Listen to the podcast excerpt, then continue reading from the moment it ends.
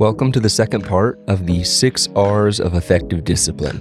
Last week I gave you the first three. If you haven't listened to that episode, go back and listen to that. This week I'm going to give you the second three.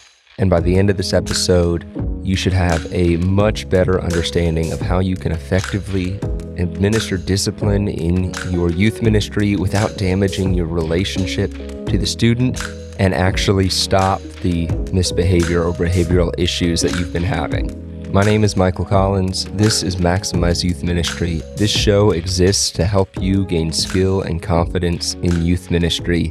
Thank you for listening, and I hope you love the show today. The second three R's of effective discipline are related, rapid, and revealed in advance. But before we get into those three, there's one more thing that I forgot to say in the last episode that I, I think needs to be said. The second R in the last episode is reliable. And I talked about how you need to be reliable, you need to mean what you say and follow through and all of that. But one other way that we need to be reliable when it comes to discipline in our youth ministry is between us and our team members. If you have staff that work with you or for you or in your ministry that are also working with the kids, if you're a teacher, I'm talking about other teachers. If you're a camp director, I'm talking about the cabin directors or camp counselors that you've got. If you are a youth pastor, I'm talking about your volunteers. Anybody who is also working with the kids, you need to make sure that you guys, as a team, as a youth ministry team, are being reliable across the board when it comes to discipline. And what I mean is you are all enforcing the same rules and enforcing them the same way. You've talked beforehand and come up with, okay, we're not going to allow this. And when when a child does this or that, or when we have this issue, this is the path that we're going to take when it comes to discipline.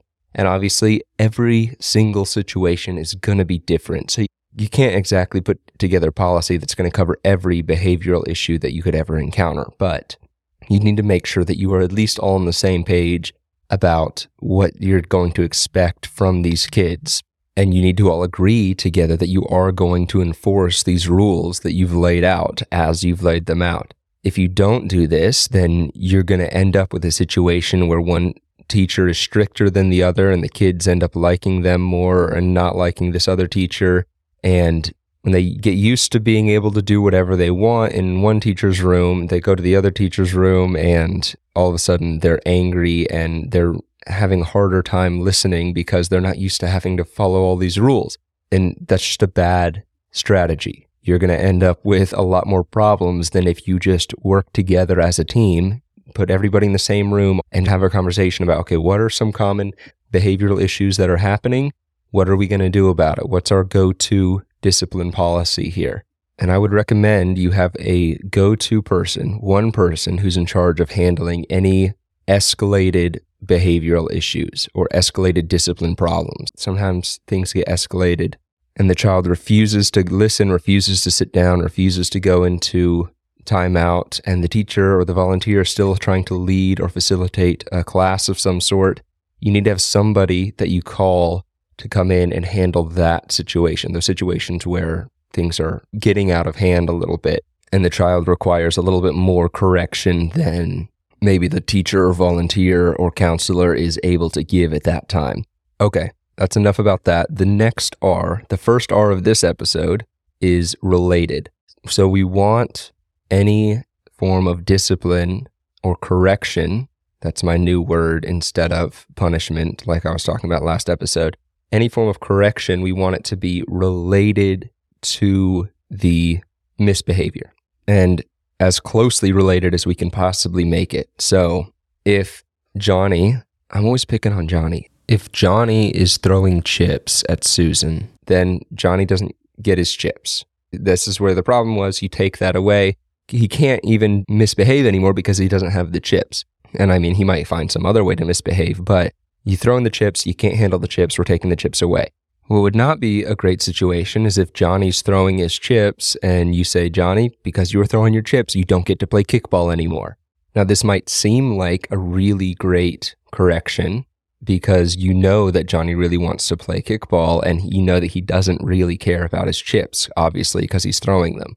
But this isn't great. And I'm going to tell you why. It's for a couple reasons. One, because Johnny or any child or teen, when you discipline them or correct them, they're going to be looking for ways that your correction is unfair. They want to justify themselves. They want to justify their own behavior. I mean, we all do that as human beings a lot of time anyway. But they're looking for any way they can to say, man, so and so is just being mean. It's so unfair that I have to do this. And they know perfectly well that they weren't listening. But the more closely connected the misbehavior is to the correction or to the discipline, the harder it is for them to even tell themselves that it's unfair. And if they are forced to admit that this is a fair correction or disciplinary action for their behavior, they're much more likely to listen to you next time and not be in a sour mood or be angry with you or hurt at all when you have to correct their behavior.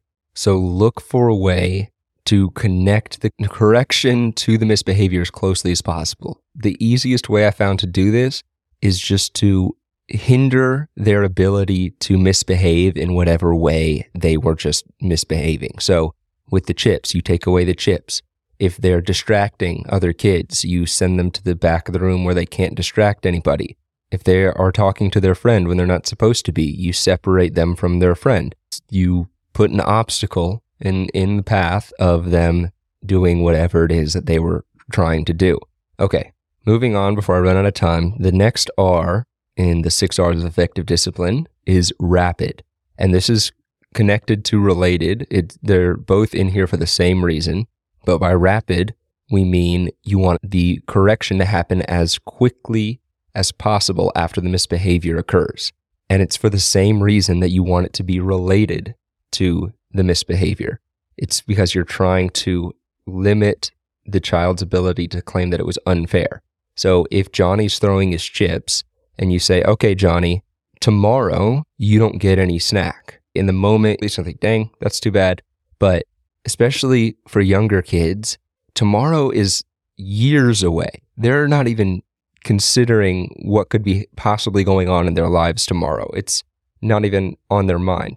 So giving them a punishment the next day or the next week isn't really going to help them realize the error of their ways in this moment.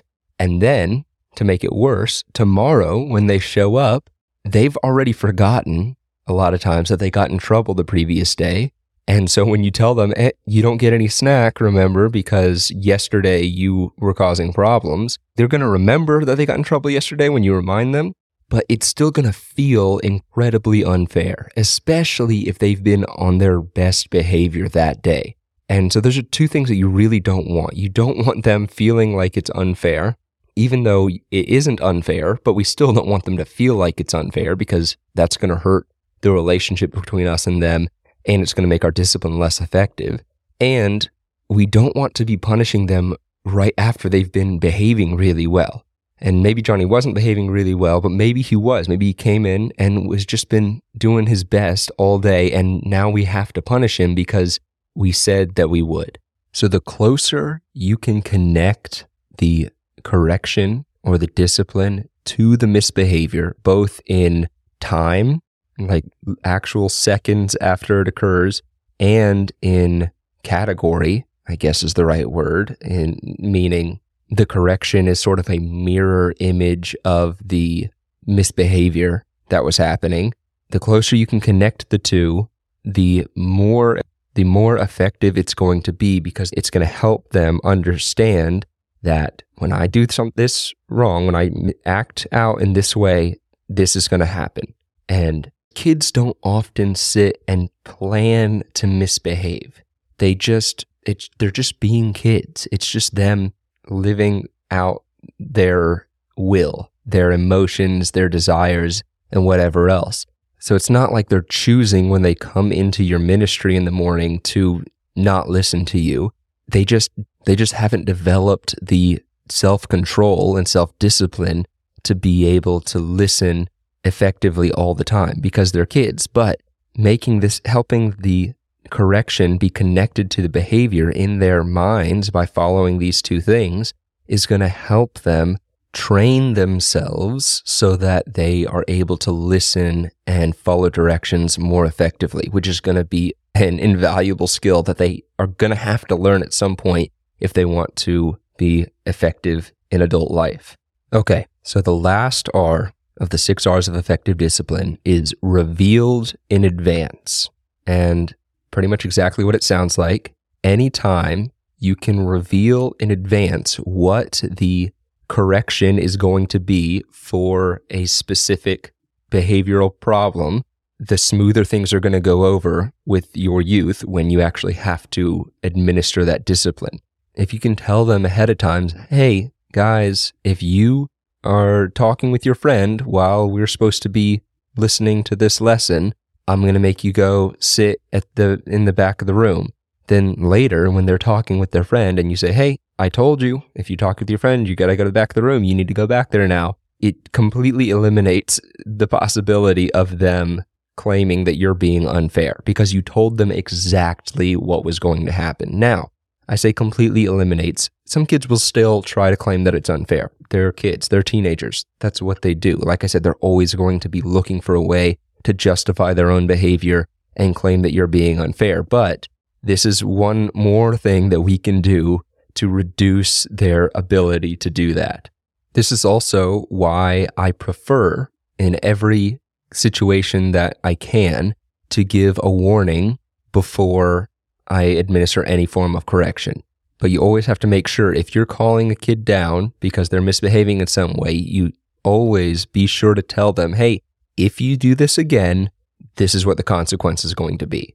Because then when they do it again, if they do it again, you have already established this is what's going to happen and you know exactly what to do.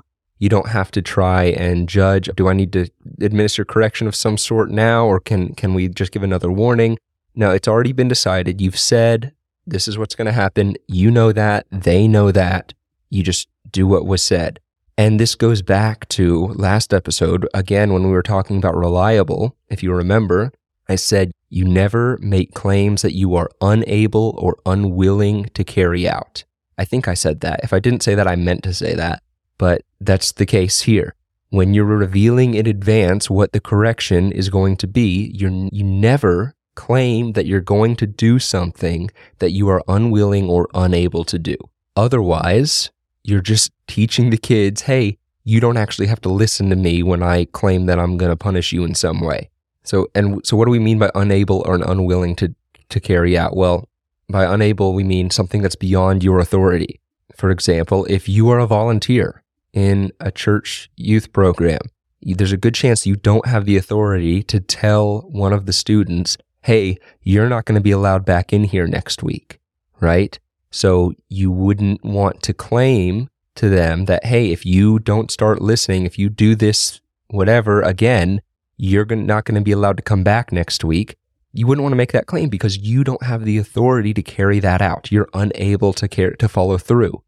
And so if you say that and then it doesn't happen, you're teaching them, hey, they don't have to listen to you. And then unwilling, it, it's exactly what it sounds like something you don't actually want to do. You're not actually willing to do. I I know I've been talking about discipline a lot for the last two episodes. That's what they've been all all about. But I don't enjoy disciplining kids. It's not fun. I do it because I know that it's better for them and for all the other kids in the ministry if everybody is listening and behaving. And the only way to really achieve that a lot of times is through effective discipline but it is not fun to correct a child. So make sure if you say you're going to do something, you actually do it, even if you don't feel like it or if you don't want to. Because I know it's not going to be fun, but it's better for the, them, it's better for the other kids in your ministry if there is effective discipline taking place. So I hope that those six R's have been as helpful for you as they have been for me in my career. Next week, I'm going to share with you some of the things that you can do so that you won't have to discipline as often as you currently are, ideally.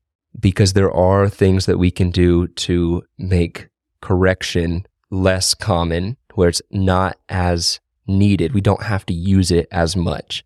And that's way better. Like I said, it's not fun to discipline. So if we can avoid needing to discipline, that's awesome. Let's do that. So that's what we're going to be talking about next week. But remember, love the kids all the time, no matter what. I'll see you in the next episode.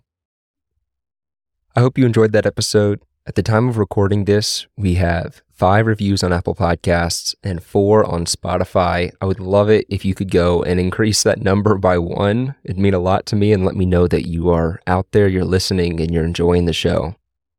Thank you so much for listening.